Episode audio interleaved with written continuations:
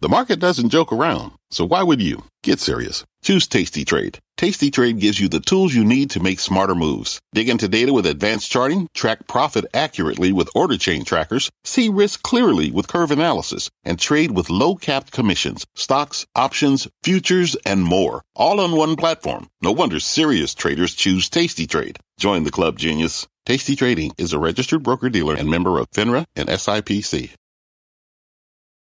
I'm Brian Sullivan, and you're listening to CNBC's Worldwide Exchange. Our show airs live weekdays at 5 a.m. Eastern. Listen in. It is 5 a.m. at CNBC, and here is your top five at 5. And it could be another rough ride as stocks look to open lower again as economic fears spook investors. Mortgage rates jumping to their highest level in 13 years. We'll tell you what this could mean for buyers, sellers, and the broader American economy. Money losing Uber cutting even more costs. The company's CEO is telling staff hiring will be treated as a privilege, bringing the metaverse to reality. Facebook opening its first physical store this week where you can test out what the fake world is like. And your daily RBI is back, and you'll need this one because it has some good news for many of you investors out there. Happy Monday. It is May 9th, and this is Worldwide Exchange. Well, good morning, good afternoon, or good evening, and welcome from wherever in the world that you may be watching. I am Brian Sullivan. Great to be back with you, and wow. Let's get right to it now because it could be another tough day, and there is a lot of nervousness out there as stocks just keep taking hits. And right now, stock futures, they are, I'm sorry to say, down across the board. Dow futures down more than 300. NASDAQ once again looking to take the biggest hit, that future down by more than 1.5%. Now, the big catalyst this week will be a lot of talk from various Federal Reserve officials, and investors will be listening closely for any clues about possible changes to their aggressive rate hike and winding down the balance sheet strategy. All this coming off some big drops in stocks late last week, with the NASDAQ ending the week down more than 1.5%. Its fifth consecutive week of declines, marking the longest weekly losing streak in 10 years. All this as bond yields surge to multi-year highs and bonds continue to get dumped. And we are seeing 10-year yields up again. They are now about 3.15%. By the way, this is also spiking mortgage rates with the average 30-year fixed rate mortgage at 5.27%. And that is the highest level since all the way back in 2009, 13 years ago, folks. What about the energy complex? Certainly that has been a major part of the inflation story. We've seen oil down a little bit right now, down 1% to 108.42, still far away from low, but maybe more importantly is natural gas.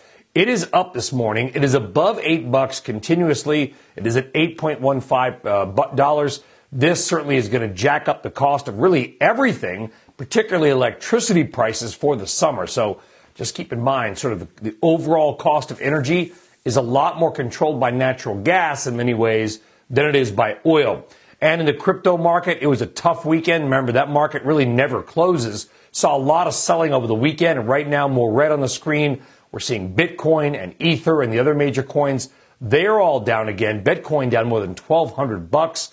And like I said, that is on top of some sizable drops over the weekend as we saw, I don't want to call it capitulation, but certainly there was a lot of selling we're seeing Ether down nearly 5% as well. Bitcoin at 31,600. So that's what's happening here. But this show is called Worldwide Exchange for a reason. It is seen all over the globe.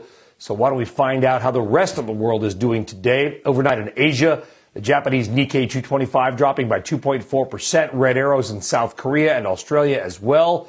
Markets in Hong Kong, they are closed today.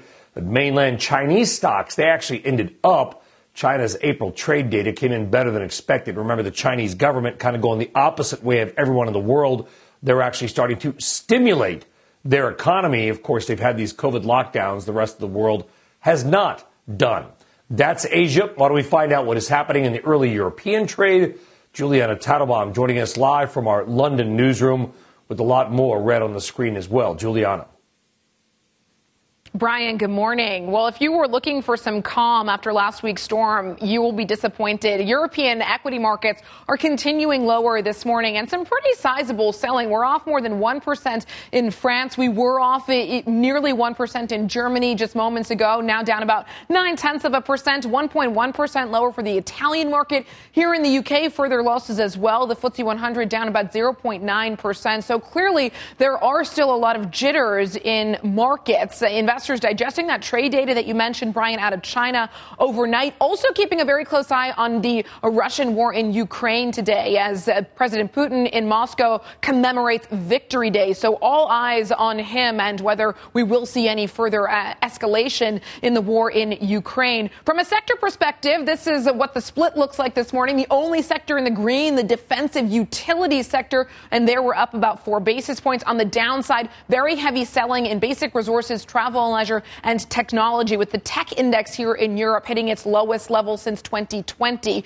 And fixed income markets are also seeing a lot of action. Uh, last week, the big move was seen in German bunds. We had the 10 year German bund yield cross the 1% mark for the first time since 2015. And as you can see here, we're still trading well above 1%. The German 10 year bund yield trading at 1.12%. So yields remain elevated here in Europe, much like you're seeing stateside, Brian.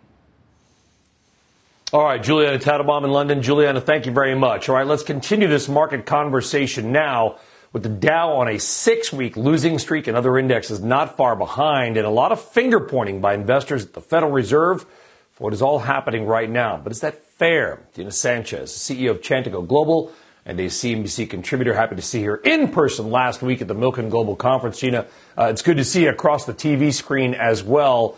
Uh, is this all, and by this I mean the market's big drop in 2022. Is this all the Fed's doing, or is it something else?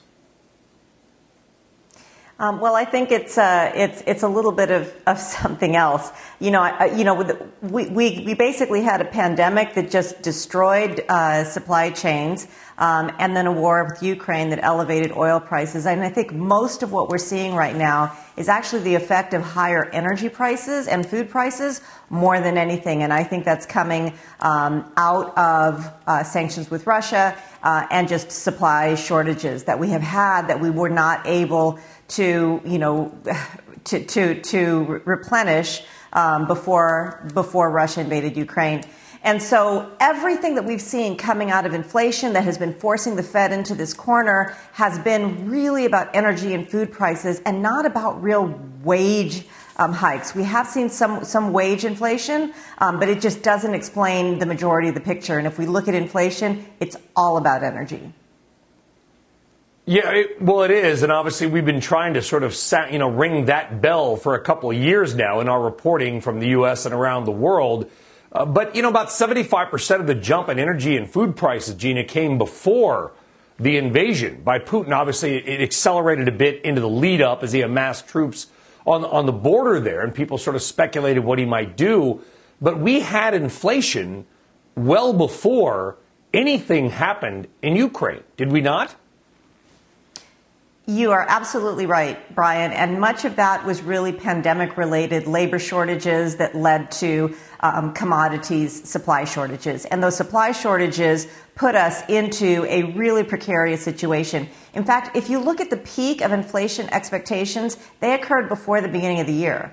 Um, they, they, actually occurred in late uh, 2021 when inflation expectations were actually at the highest. Um, believe it or not, inflation surprises have been surprising lower and lower. They're still high, and the numbers are still in absolute terms extremely high, uh, but we have been trending down in terms of what is expected versus what we get. Yeah, and I want to show, I don't know if we have this chart ready. I was doing it over the weekend. We're basically looking at sort of the run up from when the Fed began and Congress, you know, fiscal and monetary stimulus. Guys, thank you very much. From the pandemic lows back in March of 2022, and then of course we saw the fiscal and monetary stimulus, the S&P 500 it more than doubled. It's up 110% from the low to our recent high, Gina. We're down. I mean, I know it's painful right now, but we're only down 14% off that top. I mean, it feels like the Fed and Congress giveth and maybe now they taketh away. And that's a market that looks like it doesn't have a lot of support. What do you think is going to happen going forward? Could the Fed flip, get more dovish, and try to protect the equity market? Well, I don't think the Fed is going to try to protect the equity markets, but I think that the Fed could get some um, more evidence uh, of, of you know, softening inflation and softening demand. The thing about energy prices is energy prices, remember, they act as a tax on consumption. So they can only remain elevated for so long, and then, like a parasite, it will yeah. kill its host. Uh, so, so they will always come back down. And I think that if if wages um, stay put and and don't don't continue to accelerate, I think the Fed could actually have some room to maneuver um, by the fall. Well, in the UK, by the way, where they get in the UK, your utility bill resets twice a year in April and in October. The head of one of the biggest utilities this morning came out and said expect maybe another thousand British pound jump in the utility bill at the October reset. We were talking about this in November last year. Not saying that's going to happen here to, to that extent, Gina, but uh, energy prices this summer, I think a lot of people are going to have sticker shock, not just at the gas pump, because gas, by the way, is at record highs, but also electricity wise. So it sounds like you're saying that energy costs are going to, no matter what else happens, may keep the Federal Reserve jumpy, for lack of a better term.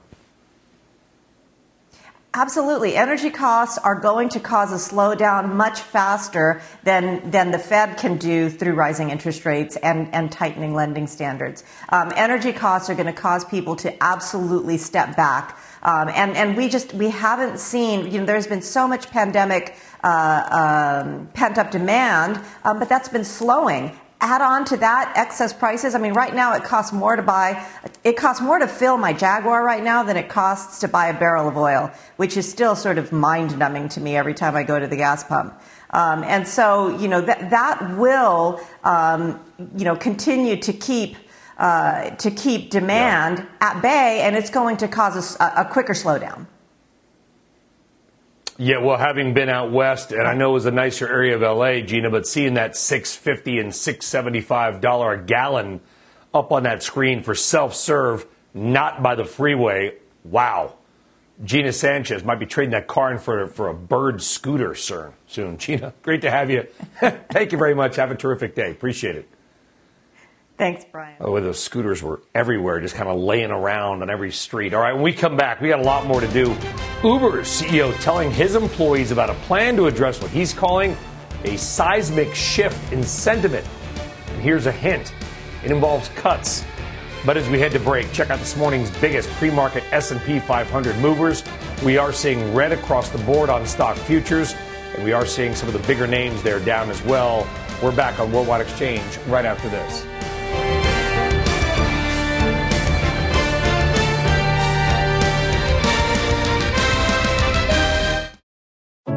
What does it mean to be rich? Maybe it's less about reaching a magic number and more about discovering the magic in life. At Edward Jones, our dedicated financial advisors are the people you can count on for financial strategies that help support a life you love. Because the key to being rich is knowing what counts. Learn more about our comprehensive approach to planning at edwardjones.com slash find your rich. Edward Jones, member SIPC. People today can spend half their lives over 50. So it's good to be financially ready for what's important to you as you get older, like a family vacation. Or starting your dream business. Welcome to Connie's Coffee. How may I help you? AARP's trusted financial tools can help you plan for whatever your future holds. That's why the younger you are, the more you need AARP. Start planning today at aarp.org/moneytools. All right, good morning and welcome or welcome back everybody to Worldwide Exchange. Sorry to tell you right now, the futures right now, they are not bouncing back after Friday's drops.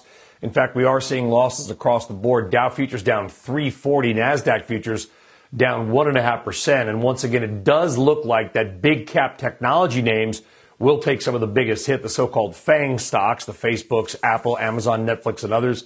They're all down about 1 to 2% right now. They matter, of course, so much because not only do they power many of the indexes, but are also the biggest stocks in so many macro market ETFs. When they move, when they go down, it's pretty hard for the rest of the market to go up, and they are down across the board right now. All right, let's get some of this morning's other top money headlines, including money losing Uber getting ready to cut costs even more. Contessa Brewer is here with that and more of your top headlines right now. Contessa, good morning. Brian, good morning to you. Uber's cutting back on spending. It's working to become a leaner business. CEO Dara Khosrowshahi emailed employees outlining plans to address what he calls a seismic shift in investor sentiment. He said Uber will slash spending on marketing and incentives. And he wrote, We will treat hiring as a privilege and be deliberate about when and where we add headcount. We will be even more hardcore about costs across the board. Khosrowshahi says Uber will now focus on achieving profitability based on free cash flow rather than adjusted EBITDA, a key earnings metric. Lockheed Martin plans to about double its production of Javelin anti tank missiles. It's a key weapon in Ukraine's defense against Russia. Lockheed Martin CEO talked about ramping manufacturing in an interview yesterday. LMT shares are up 26% so far this year, significantly outperforming the S&P. And Facebook parent Meta will open its first physical store and showroom for VR headset technology today. It's located in Burlingame, California customers will be able to try on and purchase multiple products. This reminds me, Brian, remember Brookstone when it had the massage chairs and you'd go in and you'd see people, you know, sort of getting pummeled to death and they looked like they were possessed? And we're going to see the same thing now people putting on these headsets and, you know, putting their arms out, trying to feel around for them. It's going to be an awesome experience and for free. You can just go and watch the show. Well, two things. That was the highlight of any mall trip, by the way. And it makes me think about the end of Silence of the Lambs, where Jodie Foster, Clarice Starling, was in the basement and it was pitch black and the guy had the, and she was reaching, kind of doing that thing. Yes. Although she had a loaded, yes, I think it was the, a 44 in her hand, but. That is a real stretch from the image that I had. But okay, I'm with you, buddy yeah, but I'm twisted, and you're nice. Contessa Brewer, thank you very much. We'll see you in just a okay, bit. Okay, Brian. All right, still on deck here on Worldwide Exchange. Thank you. Are you looking to put a little bit of money to work as stock prices go down? Well, if you are ready to take the plunge, maybe biotech is the place to look after that index has been hammered. We have an analyst on just that coming up. Futures, bonds, and crypto, they are all lower. We'll give you a market update on this Monday morning right after this short break. Stick around. Today's big number $52.4 billion. That's how much credit was extended to American consumers last month, according to a report by the Federal Reserve. That's more than twice what analysts were expecting.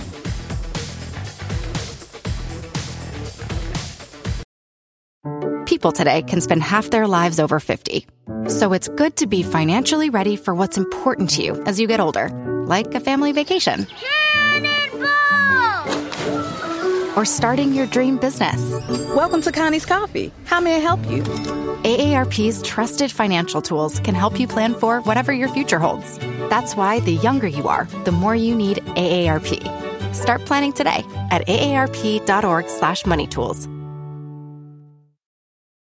At the UPS store, we know things can get busy this upcoming holiday. You can count on us to be open and ready to help with any packing and shipping or anything else you might need. Is there anything you can't do? Um, actually, I don't have a good singing voice. the UPS. Nope. But our certified packing experts can pack and ship just about anything. At least that's good. The UPS store. Be unstoppable. Most locations are independently owned. Product services, pricing, and hours of operation may vary. See Center for details. Come in today to get your holiday goodies there on time. All right, good morning and welcome or welcome back to Worldwide Exchange and good Monday morning. You better get yourself a strong coffee because it is looking like another tough day out there. We are seeing futures down across the board. Dow futures down more than 300 points. NASDAQ futures off about 1.5%. Inside the Dow, Boeing, Apple, Microsoft, Salesforce.com, they are all down more than 1.5 to 2% each as well. We are seeing travelers unchanged. Some of the insurance companies, utilities kind of being viewed as havens, but otherwise, pretty much everything else is being sold off. Salesforce down nearly 2%. But it is not just technology being sold off this year. Biotechnology, a pandemic winner through 2021, is getting hit hard this year. A big biotech ETF, the XBI, is down nearly 40% this year versus the broader market's 13% decline. And so it's being sold well more than the S&P 500. And in fact, more than 20% of the Nasdaq Biotech Index's members are now trading for less value than the value of their cash. That is the most since record keeping on this kind of thing began 20 years ago. Joining us now is Salim Syed, Managing Director and Head of Biotechnology Research at Mizuho Securities. Salim, good to have you on. I mean, that is an incredible stat. Uh, and I want our viewers, I know it's early, kind of, you know, thinking about numbers and money. One out of every five companies that trades in the biotech sector publicly is trading for less value than simply the value of their cash. In other words, the market is placing zero dollars of value on their actual business. What is going on with biotech? Yeah, thanks for having me on, Brian. Uh, so, look, you know, biotech obviously had a great run up in uh, 2020 with COVID, right? So there was a lot of much of a halo effect putting, put, being put onto the sector was viewed as the solution, you know, to to a lot of the problems we were seeing in the market at the time, right? It was seen as a solution to the to the pandemic, right? Um, basically, what essentially happened is companies companies ended up getting funded very very easily, right? So a lot of the crossover funds uh, that that folks talk about in the space were putting money to work, right? It was converting over to public very very easily, and the market got really really frothy really, really quickly, right? What we're seeing right now is essentially a reversal of that. And part of the reason why we're seeing that is, you know, a lot of these companies that, you know, had been put, had been made, converted to, from private to public, right? We haven't seen that clinical data pan out yet. We haven't seen the M&A in the space yet, right? And so, and so that, you know, on top of a, you know, a, a, a macro, uh, a, a, challenging macro environment with rising yeah. interest rates, you know, it's just been difficult for this sector. Well, and listen, we love ETFs and index funds. They provide, you know, low cost, sort of steady eddy investing, and we know that they can make you a lot of money over the long term. But that said, Salim, uh, when people dump ETFs, they're going to often dump stocks, even if it's just sort of a synthetic relationship, that are in the ETF. And not all biotechs are created equal. Some are going to have amazing businesses and, and hopefully defeat all kinds of nasty diseases. Others will go away are we kind of dumping out a lot of really good stocks just as a part of a broader market sell off? I think we're, I think, so I think that we're going through that process right now trying to figure out, you know, which stocks are, are higher quality and deserve investor uh, capital and which stocks deserve to be weeded out in the process. I mean, right now we have about, you know, at the beginning of this year, there were probably about 800 or so biotechs publicly traded, right? If you only go back three years ago, we only had about half of that, right? About 400, maybe 500 companies, right? We're going now through that yep. weed out process, right? And and so you know, people often ask like, are we are we sort of at the end of this? You know, it doesn't feel like we're at the end of this. I think we're going through that process, right? But at the same time, when you look at you know the index that you had mentioned, the XBI, right? it's it's pretty close to those 2018 levels, right? But we haven't seen those companies get weeded out yet uh, from you know quality versus you know the lesser quality companies. Well, that, Salim, I believe, is your job as an analyst to go through all those companies that you cover and find out the good companies that are being sold off rather unfairly. And you believe, at least based on your, your, your ratings and your targets, that Gilead Sciences may be one of those names. How come? Well, look, Gilead, you know, we, we like Gilead. We don't love Gilead on a relative basis versus the other large caps that we follow. Gilead is one that actually trades close to our DCF values. It's currently, uh, you know, in the, in the free, on a free cash flow yield basis, you know, best in class uh, on a dividend yield, also somewhere in that ballpark, best in class. Uh, and so and so we like it primarily on a valuation basis. It's hard for me to really pinpoint what that catalyst is going to be to get that stock really going. It's still trading, you know, at around these sixty dollar levels, which is where it was, you know, five years ago, right? Uh, but we like it on a valuation basis. That's that's that's why we're buy rated on it. Is there is there a company quickly, Salim, that you do love You like Gilead. Do you love anyone? Look, I, I, we we tend to love some of the SMID caps that we cover, right? So so you know one that we're very constructive long on right now is Cytokinetics. Uh, they have a drug for a cardiovascular disease. The company is currently traced for about three and a half billion dollars market cap. There was this very similar company called MyoKardia that was taken out for $13 billion by Bristol Myers Squibb not too long ago. Uh, we, and we think the Cytokinetics asset uh, is equal or better than that, uh, and ultimately could get taken out. But the clinical data that we've seen thus far uh, seems to support uh, a valuation that could be uh, much higher than where it's currently trading. Salim Syed, we're watching Gilead. We're going to watch Cytokinetics as well. Thank you very much for joining us on Biotech's Big Drop, Salim. Have a great day. Thank you. All right, coming up here at Worldwide Exchange, get ready to pay more at the pump. What gasoline prices are doing that may shock you, even with the big SPR release beginning this week. And a gentle reminder if you haven't already, be sure to follow our podcast. If You missed the show any day, no worries. We get it. Check it out later on your convenience. Walk around the kitchen wearing the headphones, ignoring the kids. I do it. Dow futures down, NASDAQ down. We're back right after this.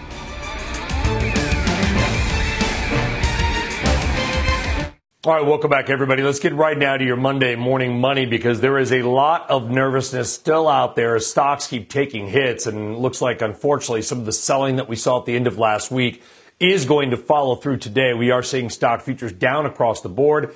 Dow futures down more than 300 on a percentage basis. All are down over 1%. The NASDAQ futures down about 1.5% right now. Big catalyst this week as earnings kind of start to roll off will no doubt be a lot of talk from Federal Reserve officials. And investors like you will be listening for any clues about possible changes to the Fed's aggressive rate hike strategy all that coming off some big drops in stocks late last week, where the NASDAQ ended the week down 1.5%.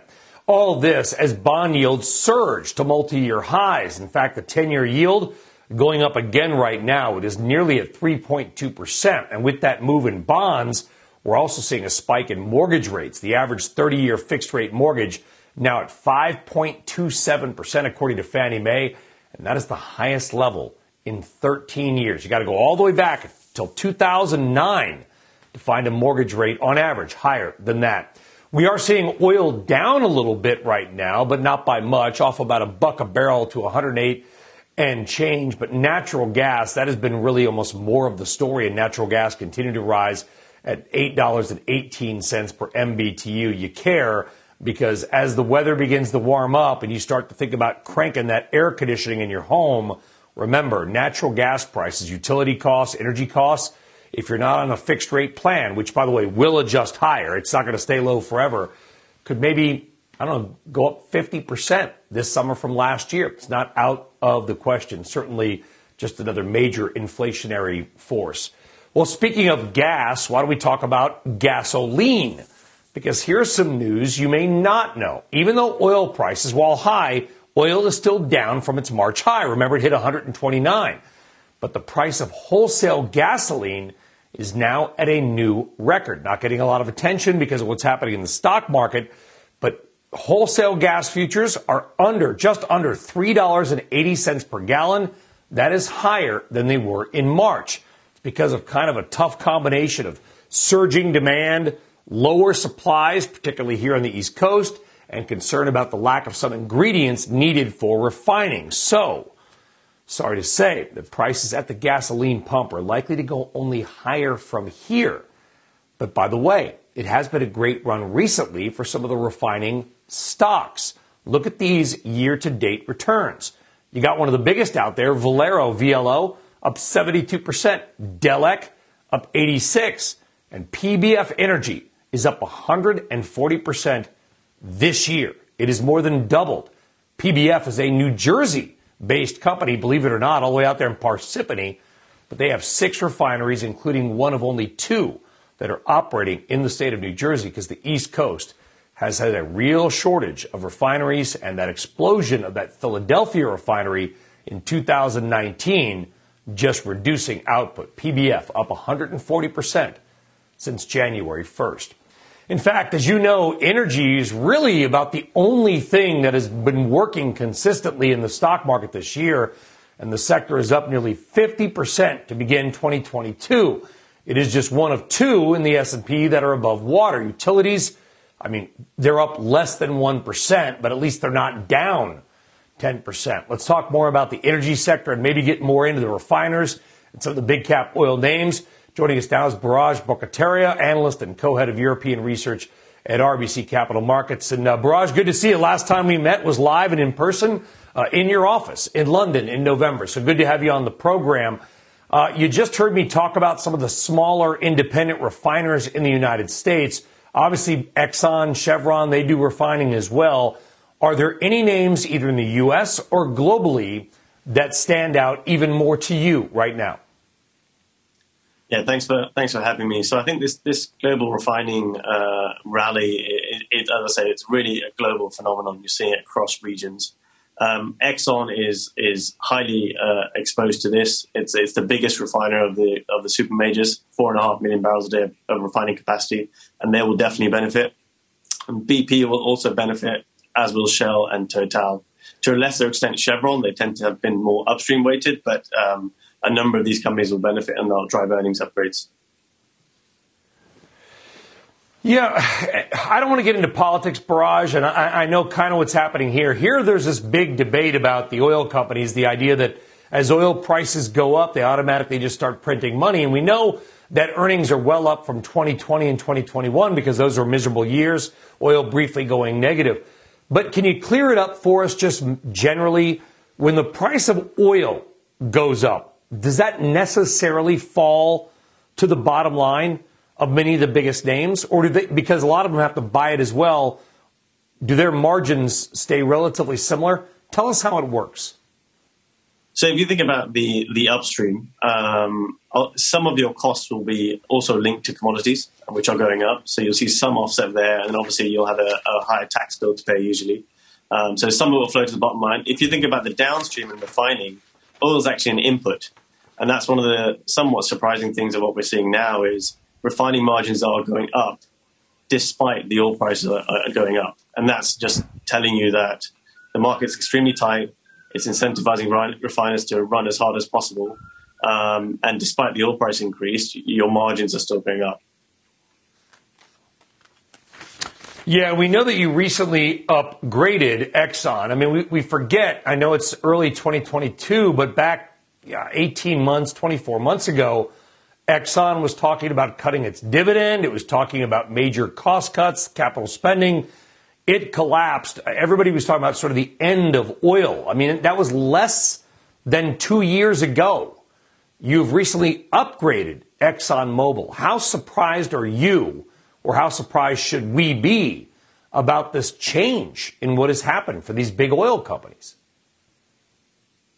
Yeah, a lot has happened in the last uh, two years. I also shouldn't forget that there's, a, there's an ongoing war uh, with Russia and Ukraine, so that's obviously stoked the geopolitical uh, fire and, and, raised commodity prices as well. Um, but when you think about Exxon, they've really stuck to the plan, and that plan actually took them to the, the brink of a dividend cut in 2020. I would argue, um, and then the commodity price rally has helped them in 21, and in 2022 actually uh, things changed again. So you have this big rally in refining margins. And the other key thing with Exxon is they've actually invested in the upstream through the downturn in recent years. And they end up with a project like uh, Liza in Guyana, which has a lot of running room. And is actually a, an asset which we would yep. argue is a and something that other companies don't have. Is there any company besides Exxon you like, Biraj? Quickly. So Shell's our top pick among the majors because we remain constructive on the LNG market and it still trades at a discount to many of its global peers. Biraj Borkhataria of RBC Capital Markets. Biraj, great to have you on the program. Appreciate it. Thank you very much. All right, coming up, mortgage rates jumping to their highest level in 13 years. Diana Olick coming up next on what this could all mean for the real estate market. Stick around. All right, welcome or welcome back and good Monday morning, everybody. If I told you to go back to bed, I doubt you'd listen to me, but given the futures, you might want to because Dow futures are now down more than 400 points, nearly 2% drop there as well. We are seeing NASDAQ futures down once again the most, they're down 1.7%. So Dow futures off one and a quarter, S&P one and a half, and big tech looks to be the, uh, again, the hardest hit sector. At least today, it's early, things can change, but NASDAQ futures down 1.7%. That would come off a 1.5% drop last week. Well, it is not just gasoline, food, and macro energy prices that have been on the rise lately. If you want to buy a home, you're likely going to have to pay more, maybe a lot more, because mortgage rates are now at the highest level in well over a decade. And as many say, may not come at a worse time. Diana Olick joining us now with some of these numbers. And, you know, the, Diana, the bond market's moved quick and mortgage rates have moved quickly with them. Absolutely, Brian. Look, rates took a sizable jump higher at the end of last week, basically adding insult to injury in the heart of the spring market. The average rate on the 30 year fixed hit 5.64% on Friday. That's just over two and a half full percentage points higher than it was just a year ago, as in we were in the very low 3% range last year.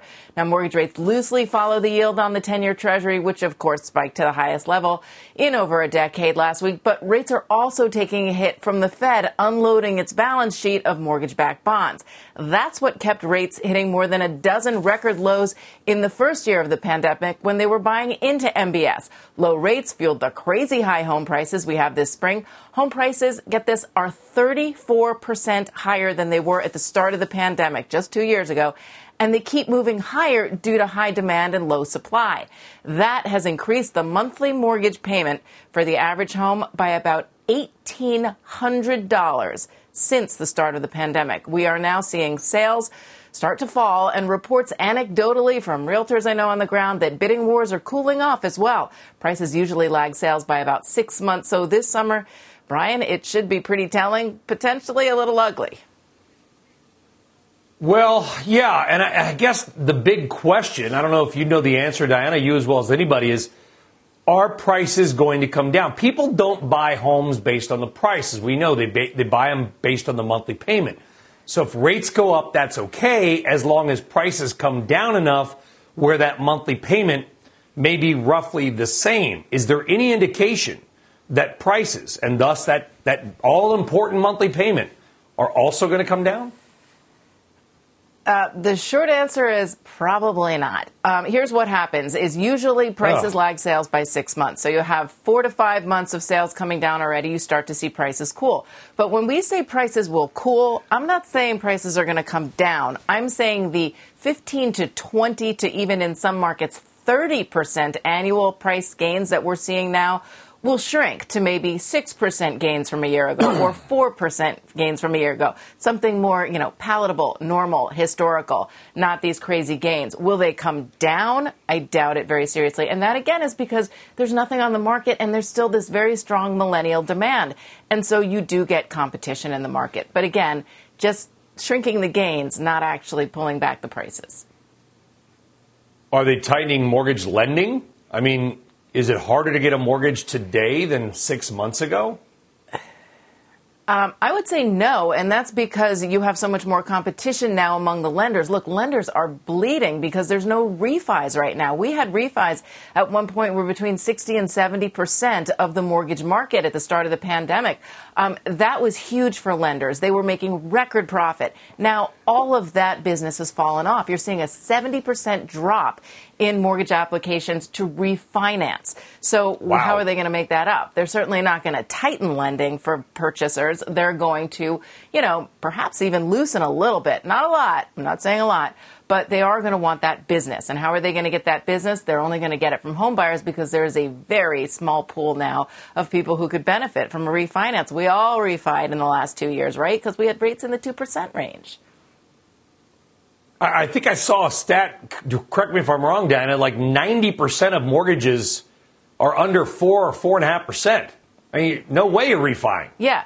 No, zero. Exactly. Unless you need to do a cash out, unless you need, you know, and remember, people have a lot of equity in their homes right now, record amount of equity. So there are people who are going to want to pull yeah. some of that equity out. Are they going to want to refi to a higher rate or are they going to want to take out a second, maybe home equity line? I would say the second option. Yeah. But there will be some people who do cash out refis, but nothing like we saw in the refi market over the last two years.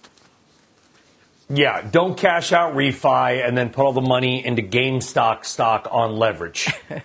Diana Olick, thank you very much. Appreciate it. Sure. Yeah.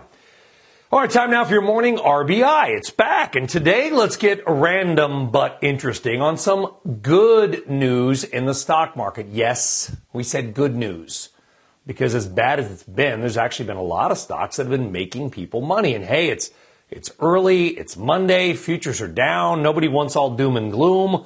So let's try to roll out and end out the show with a little positivity. So we dug in over the weekend and found some stocks that have been doing great this month, even as the overall markets stink it up. And they are not all oil and gas. In fact, plenty of names and their past performance in the past 30 days that have done great you may not know. Here we go. Software company EPAM Systems up 25% in the past 30 days. Western Digital, the hard drive maker, up 24% in a month. Mohawk Industries, we just talked housing, they make carpet. That stock's up 21%. Bath and Body Works, up 16% in a month. Got a used car? Maybe you need parts. Used car part company LKQ, like kind and quality, rising 14%. Campbell Soup, looking tasty. It's up 10% in a month. And we eat, so we all need toilet paper, right? Well, Kimberly Clark is up 9%. And those are just a few stocks. There are actually many more. In fact, this is the part I hope you'll find really random but interesting. In the past month, 123 stocks in the S&P 500 are higher. That is nearly 25% of the index. Up now, given all the huge drops and the nasty headlines and all the FANG stocks getting whacked, we know that's hard to believe. But it's true. And it's actually been a better year than you might think because we'll end with another surprising little nugget for you. Even as the S&P 500 has dropped 13.5% this year, 139 of its members, at least as of now, that could change today, have stocks that are higher. 139 stocks in the index are actually up this year. The point is this index funds and ETFs are great, but in years like this, it may be single stock owners who come out on top. As our friend and colleague Jim Cramer likes to say, it's not so much a stock market as a market of stocks. Happy 2022, at least as of this morning, maybe a little bit better than you think. Random, but interesting. All right, up next, some real world advice on what to do right now from one of America's top financial advisors. And during May, we are celebrating Asian American and Pacific Islander heritage and featuring some of our CNBC teammates and contributors. Here's CNBC Closing Bell producer Crystal Lau. My best advice for the Asian American community is to speak up. Growing up, my parents taught me and my sisters not to be the squeaky wheel but what we've learned over the years is how important it is to find our voice and to be the voice for others, speaking out against injustices in our community and advocating for yourself at work, whether it's during a contract negotiation or making sure your opinions are heard. To the future generation, speak up. All right, welcome or welcome back, everybody. Let's get now to the markets and your money. And we are seeing stock futures down big across the board. Dow futures down about 400 points. Nasdaq off one and a half percent. The Dow coming off its six down week in a row. The Nasdaq down five with another one and a half percent drop last week. And things may get worse before they get better. According to many market handicappers and the strategists, if the S&P 500 bakes below 4,100, as CNBC's market commentator Mike Santoli points out, we could fall another five to eight percent from there. In other words a technical destruction that could then send the market down another leg. But all this does not mean it is time to cash out and just sit on the sidelines afraid. Rose Advisors at Hightower Managing Director Patrick Frusetti says there are still a few places to put your money to work. Patrick, it's good to have you back on. You're one of the top ranked advisors in America. We need that advice. You got a lot of nervous people out there right now. What is your best advice? Well, look, so long as interest rates are moving up, the market's going to continue to experience a lot of indigestion. I mean, we've had four straight weeks of outflows in global and U.S. equity markets. Um, but the interesting thing, and you brought this up in your last segment, there's 139 stocks this year that are positive out of the S&P 500. That means there's some rotation going on in the market. There's a change in leadership But from a relative standpoint, interest rates seem to be going up every day. And that old narrative, Tina, there is no alternative. Well, when the three year treasury is nearing 3%, there actually is an alternative. So investors are looking um, out, you know, away from the equity market as we speak. Uh, but within the equity market, there are definitely still some opportunities. Okay, and uh, now in those 139, and by the way, Patrick, it's because we're on in the early morning. I didn't want my viewers and listeners to cry themselves back to sleep or on their way to work. Had to show a little bit of good news. About half of those are oil and gas. Are you recommending oil and gas names now, even with some of the big gains that many have had? Yeah, I still think you want to have exposure to energy because there's there's a huge subset of investors out there that have no exposure to this sector. Um, I think it's underowned. I still think you should own the majors. I still like energy infrastructure. You know, a company like Enterprise Product Partners. You know, there's still global demand for NGLs. Um, they're going to benefit from the export market uh, demand. I think that's definitely a very positive and yield producing play that you can still invest in. Um, and so, energy is, is still should be a, a focal point for people. Um, it, it, really hasn't been for years. I think there, you know, we're going to see this secular trend continue. Um, and then, you know, also I think just commodities in general. Um, when you look at precious metals, I think that's a great way to to help hedge the portfolio and hedge what we think will ultimately yeah. be future debasement of the dollar. Are you suggesting, and dare I say it, does it roll off my tongue? Just buying gold? Patrick? I thought it was all about Bitcoin and the metaverse. Well, yeah, I mean, come on. You know, I think owning gold uh, makes a lot of sense in this market. I mean, it's again underowned when you look institutionally, you know, compared to say 40 years ago. Um, it's still very underowned by retail and institutional investors. Yes, I'm saying just own some some raw gold, even if it's physical gold. But you know, there are plenty of financial instruments out there that you can get real exposure uh, to gold, and, and I think you can trust that exposure buying gold, buying some oil and gas and energy, some practical real world advice in a time where we could use a steady hand. And Patrick, we appreciate yours. Have a great day. Thanks for kicking off the week for us, Patrick. Take care. All right, folks, that does it for us here on Worldwide Exchange. We'll be back in 23 hours with more market coverage. Could be another tough day. Futures down across the board, crypto's down, bond yields, they are up as well. At oil, still above 108. There's a lot more to do on the network all day. We'll see you tomorrow. Squawk Box is next. Take care. You've been listening to CNBC's Worldwide Exchange. You can always catch us live weekdays at 5 a.m. Eastern only on CNBC. People today can spend half their lives over 50. So it's good to be financially ready for what's important to you as you get older, like a family vacation. Or starting your dream business. Welcome to Connie's Coffee. How may I help you? AARP's trusted financial tools can help you plan for whatever your future holds. That's why the younger you are, the more you need AARP. Start planning today at aarp.org/moneytools.